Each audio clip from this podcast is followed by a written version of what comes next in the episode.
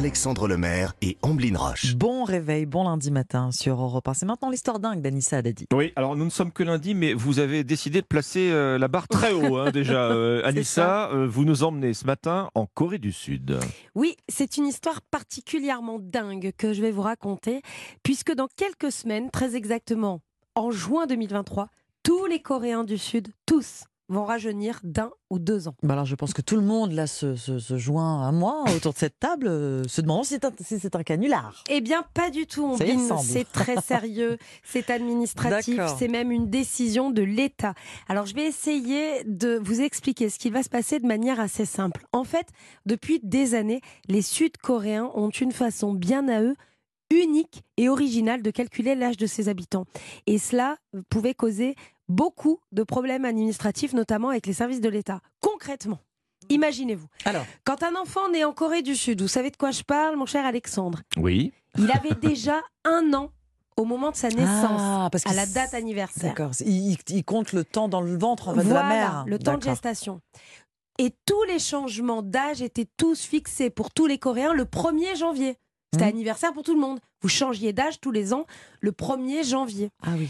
Exemple, Ah oui, il nous faut un exemple, là, en effet. un petit garçon né mi-décembre, 15 jours plus tard, il avait déjà deux ans, puisqu'il avait un an à la naissance. Et le 1er janvier, il reprenait une année, puisque tout le monde prenait une année le 1er C'est janvier. très étrange. Eh bien, c'est révolutionnaire pour le pays. Depuis jeudi dernier, le 8 décembre, le pays a adopté une loi qui va changer le système de comptage et qui s'adapte au système de comptage international. Mm. Enfin, disent les Sud-Coréens, le président Yoon Sek-yeol se réjouit de ce changement. Il a beaucoup plaidé pour ce changement afin d'éviter aussi de nombreuses dépenses administratives. Ouais, vous nous disiez, euh, donc Anissa, qu'il y avait beaucoup de, de confusion. Si je comprends bien, jusqu'ici, ils avaient tous deux ans de trop, hein, en fait, les, les- les Coréens. à cause de- Quasiment, quasiment. Donc ce système de comptage, euh, vous pouvez nous, nous, nous- nous l'expliquer? Alors, je vais vous donner des exemples surtout de confusion. C'est au moment de la, la pandémie du Covid-19 que les confusions ont été les plus importantes. Les Sud-Coréens, par exemple, en profitent pour contester les paiements d'assurance qui étaient basés sur l'âge Ah, là-bas. ah, Vous êtes remboursé jusqu'à 25 ans. Ah bah Sauf oui. que vous en avez 27 Oui, donc ça fausse tout, administrativement. en fait. Alors que physiquement, vous avez bien 25 Oui, ans. Les médicaments à destination des enfants donnent des âges cibles jusqu'à 12 ans pour leur utilisation, mais aucune précision n'est donnée sur le système de comptage pris en compte. Ennuyeux aussi, le problème qui concerne l'éligibi- l'éligibilité au vaccin Ah de la oui. Covid-19. Comme si ce n'était pas déjà assez compliqué comme À ça. partir de 12 ans, par exemple, le vaccin, on ne sait pas, 12 ans physiquement ou 12 ans administrativement. Mais en plus de ça, Séoul calcule encore différemment l'âge de ses ressortissants pour leur accorder le droit de consommer de l'alcool ou de fumer. Ah oui, alors ça c'est autre chose.